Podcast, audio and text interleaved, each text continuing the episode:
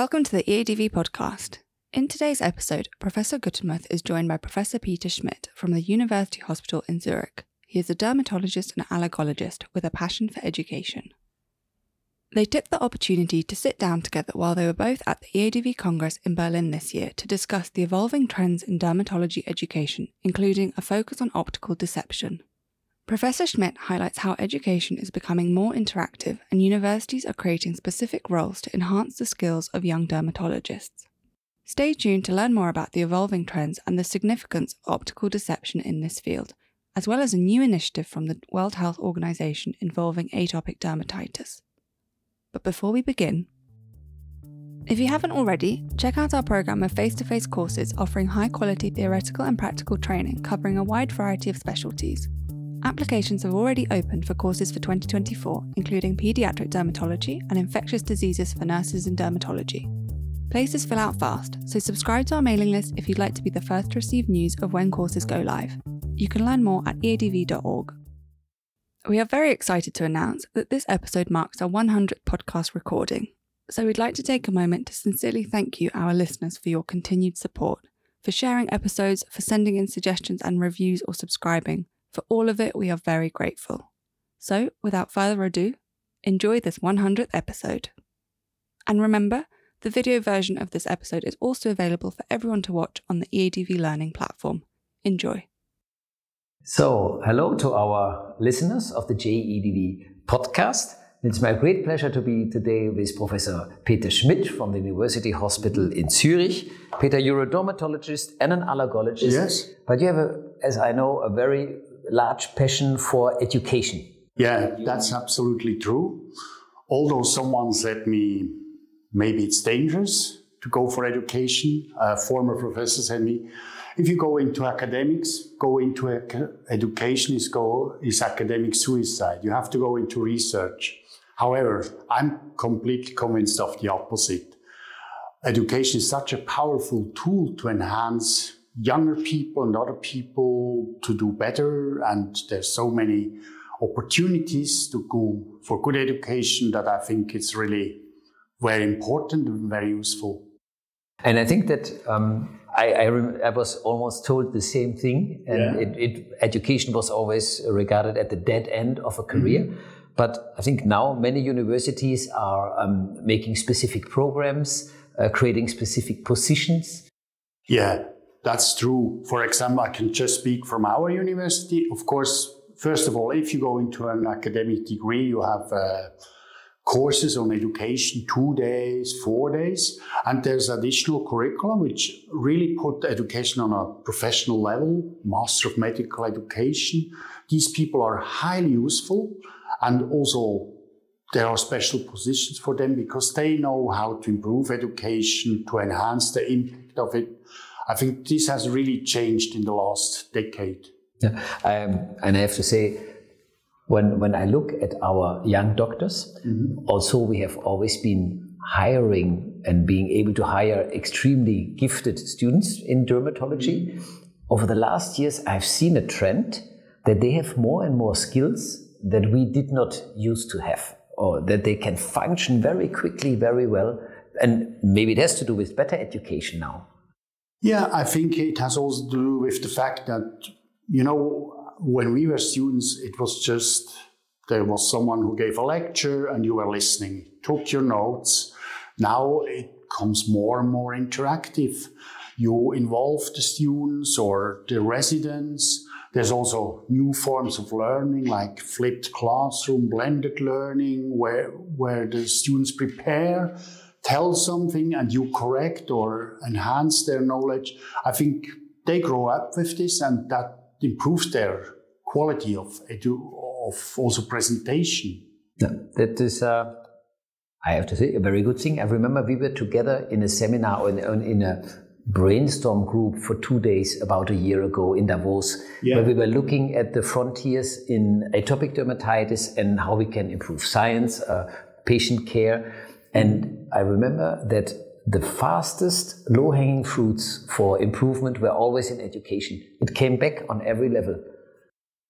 Also, the investment. If you invest, let's say, $100 into education, you can have an impact. While if you go for experimental research, it even doesn't start at that amount. Of course, the amount is higher, but as you say, it's a low hanging fruit that you should benefit of. And also, even if you do excellent research, the education is a tool to transmit it to the community, to doctors who use it, to patients. So I think it goes hand in hand. It's not contradictory. I have the privilege, you mentioned this meeting, to be in a foundation, CK Cares, Christine Kühne Center for Allergy Research and Education. The E stands for education. And really there we are not bound to any, uh, let's say, limitation from drugs or something. And it's a very powerful tool also with professional educationalists to improve it. For example, we, we offered for our student a, a one week course very interactive. In the morning, they see patients, then they present them, and then they present the topic, and then you add on your knowledge. And I can tell you how fast their knowledge increases. They are students in the third, fourth year. After one week, they could run an outpatient clinic with supervision. It's really impressive how much the impact of that is. So I hope if some people have not been convinced yet to invest in education, maybe to go into a career in education, I think after what you said, uh, it would definitely make sense, and um, we hope to to raise the awareness for this. Mm-hmm. Are there are there resources that you would recommend where to go to if you want to improve the education in your unit, in your hospital, in your private practice? I'm sure if you are working in an academic background, there's a network or professionals who can offer you that. Uh, also, EADV has offers opportunities for that. Other uh, organizations offer postgraduate courses. If you look around, I think there's a lot also industry, I must say, offers quite a lot of very good educational tools, professionally made and not biased by some knowledge. Of course, they want to promote the knowledge about the disease they they uh, treat, but still, I think it's not a problem to find good good uh, opportunities. Yeah. And I have to say, I think that education is much less boring nowadays than 20, 30 years oh, ago. Absolutely. It's exciting, you know very much. We also, for example, work with small videos like YouTube's videos for two, five, six minutes. And I can tell you, these things the students prepare, they look at it before they come to the lecture or they look at it before they go to the exam. While if you give them a list of three or four publications, then maybe the football game is more interesting than that. So that's a Okay, so we have um, some things to think about. Uh, I think this flipped classroom is yeah. coming more and more. No? That that the students prepare something and not necessarily only with a book, um, but that we and then that they create something and then the teacher adds on top. That mm-hmm. you bring the, the, real expert knowledge will then come on top, yeah. but it's a completely different pyramid. I think that's a very good approach. I must say, in the beginning, I was almost afraid of having something like that. You know, if you have a lecture and you don't have your presentation for 30 minutes ready and it goes 40 minutes, you say, What the hell will I tell? And then the students come, offer maybe their case, their answers, and their discussion. And usually at the end, the time is not sufficient to. Uh, you can give your impact. It's very vital very interactive, and I'm sure the students will keep it much better than if they just hear your lecture. You can still summarize, make some key points or red flags, but uh, it also needs some efforts from us, the teachers, but usually it's really very rewarding. How do you think? Um, we have been talking about undergraduate students, mm-hmm. so um, and uh, many of the things that you recognize are also do, done in my university yeah. in Brussels. Um, also, we would love to do more. I mean, we have to be honest; it's a lot of work to prepare it mm-hmm. and to to um, to change the approach yeah. from having a lecture ready uh, that you can repeat yeah, every year. Easier, you know. When I studied in uh, in my university, and I followed a lecture in 1996, And I saw on the slides, these were the old slides from Yeah, the projector. yeah, the real slides. There, there was the date. This slide had been prepared in 1977, and the professor kept uh, giving this lecture every year. I think it and changing what we have takes some time, but uh, I guess it's really worth it. If you think, how do we have to change something? How we train our residents in dermatology? Do I? I was had to study with a textbook and work with patients. That was how we learned medicine as a dermatology resident. How how do you think should we do this today? Anything else? I think it should be a mixture. It's still important to read, to get some background information, to maybe go into a good textbook, but otherwise, case discussions is very useful. Presentations from their side, they also learn. And uh, also, what is very nice, supervision, because supervision how they behave, how they promote their knowledge, but also uh, psychological aspects and so on. I think that's one aspect. Young people are very open to that. Uh, you can easily use it now with smartphones. We also have the tool of putting questionnaires. You know, you can interact with them. They can vote. They can vote anonymously. We've encouraged them to participate. I think that enhances it. Maybe it's more difficult to, let's say, to train doctors at our generation. They are not so much used. They are still much more used to the official lecture. I think blended learning there, also due to time restrictions, they have a fully practice and so on, then it doesn't work. But still, if you have two or three questions in a, in a presentation where they can vote, usually they, they like to vote it, to, to make a quiz. You, we, we also start that everyone gets an anonymous name and then he can participate. At the end, the one who makes the most point gets a prize. He can keep it, he can get it open or anonymously. Usually the one who wins, he, he has no shame to declare. And that's quite stimulating. And it's at least more interactive than just talking. And you can also check whether they have understood what you said. You can sometimes make a question which is a kind of joke so that it's relaxing.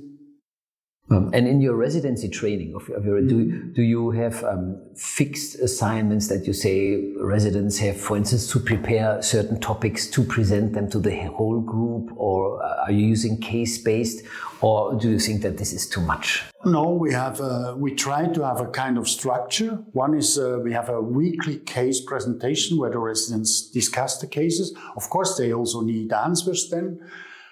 Then um, we have also uh, journal clubs when they present papers and have to go on. And of course, we also evaluate their knowledge by a kind of continuous exams, but it's more a discussion. You see a little bit where they stand and things.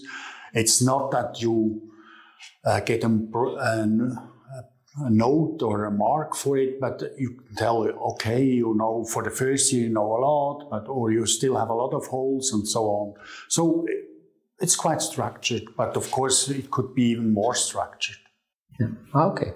So, and and there was one other thing uh, we wanted to talk about that is uh, a term called optical deception, mm-hmm. and whether it plays a role in dermatology. Maybe you want to quickly say what it is and how it can impact us. Yeah, you know, you can be cheated by visual impressions, and you should learn what is an optical deception. And you can also work with that because it alerts your attention. Changing the color of a disease, for example, it suddenly it, it doesn't look like uh, eczema, for example, colored skin, things like this. This can make uh, optical deception. And if, if you work with that, it, it's drawing a lot of attention and it's a tool to educate people to think slightly different than you're used to. That's very interesting. I, I, had to look when, when you told me that I had to look this up. And yeah. the, for, the, for our audience, uh, it's these classical pictures. For instance, you look and you see you see a goose, but when you look at the same picture longer time, you suddenly see a rabbit. Yeah. yeah. Or you see two faces looking at each other, black and white. But when you look uh, in the middle, and then if you look long enough, you see a vase with flowers. Absolutely. And so these are the and this. Um, I found this can be an issue, for instance, in radiology. I think the radiologists are really um, uh, concerned about optical deceptions in their work. Yeah, they are also visual. Um, I was. I, I have one um, provocative question. There is a picture. You see a lot of swirling lines, black and white. Yeah. And when you look at it a little bit, you will see numbers in these lines. And uh, this is one test where um, people are advised if they don't see these numbers, they should not drive at night. It's Okay, a text yeah. for, for the driver's license. Do you think that we could use optical deceptions or such a test? May they be of relevance in choosing future dermatologists? That you are very quick uh, in being able to discern. There's a there's a term. It's called the um, the optical contrast sensitivity. So Yeah. there seems to be a difference in humans how well we can how well we can judge um, contrast and how sensitive we are. It's very interesting. Uh, the newspaper have uh, once a week. It has such a picture. How fast you recognize the wrong number among 100s. Uh, it's always a challenge for me. I think it would be an additional tool. I wouldn't say it should decide whether someone enters or not, but of course it helps to work fast. One has also to say we touch here on other things. Artificial intelligence, computers are much better than we in thinking out something like that. And the future will be a combination of your capacity to recognize disease and uh, the capacity of digital tools. And combined, of course, it's, it's wonderful if you have it both. So we could work on that. You can learn it, but I wouldn't also overemphasize it. Yeah.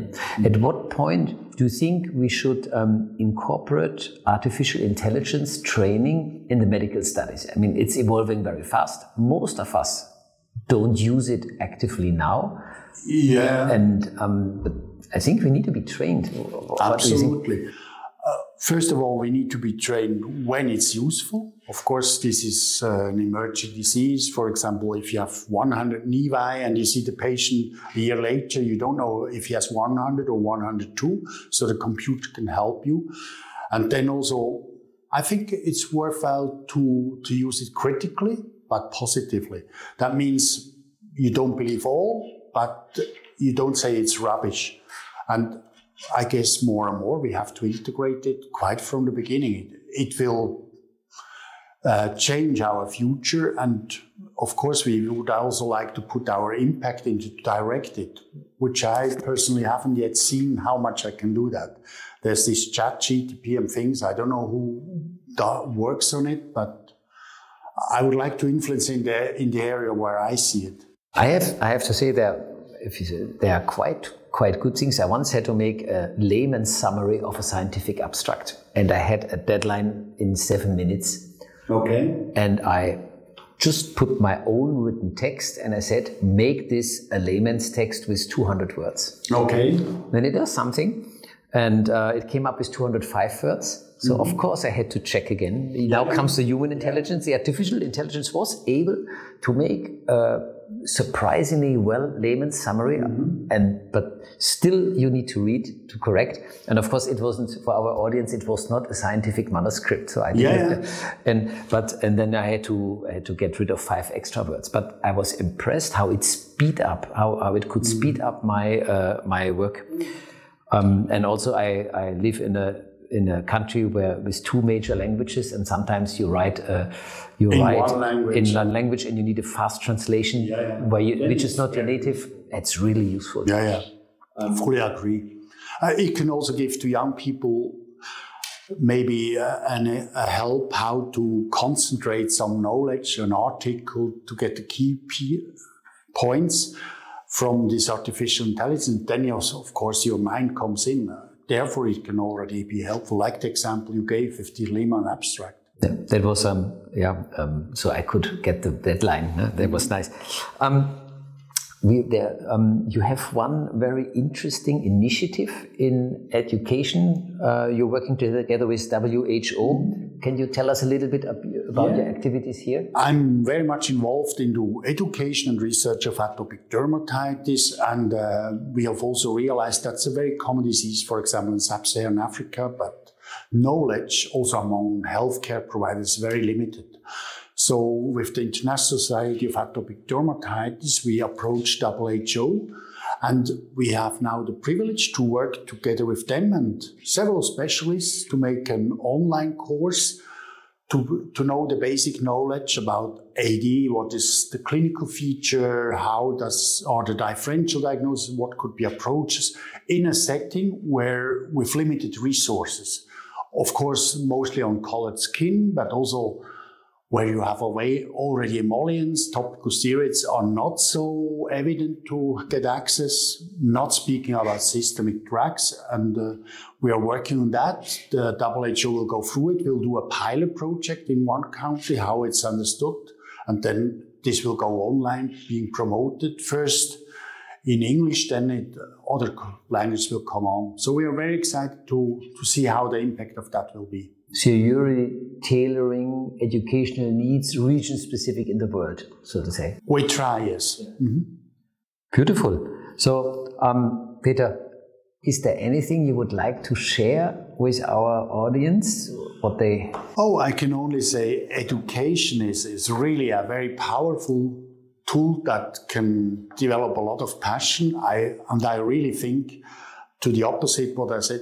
It, it gives you a lot of opportunities. And now there's also career paths. If you go into education dermatology, I'm sure you will find a way and you will be very much looked for. I think that is the perfect uh, uh, finish of our podcast uh, for this week. Thank you very much, Peter, for joining us. Thank you, everybody, for listening. Thank you from my side for this opportunity. Before you go, a quick favour. If you are a regular listener to our podcast, we would love to hear from you. Your feedback will help us improve the show and develop episodes that you are interested in hearing. To participate in the short survey, simply follow the link in the show notes of this episode. Thank you for your support, it means a lot. We look forward to hearing from you. Until the next episode, take care of your skin.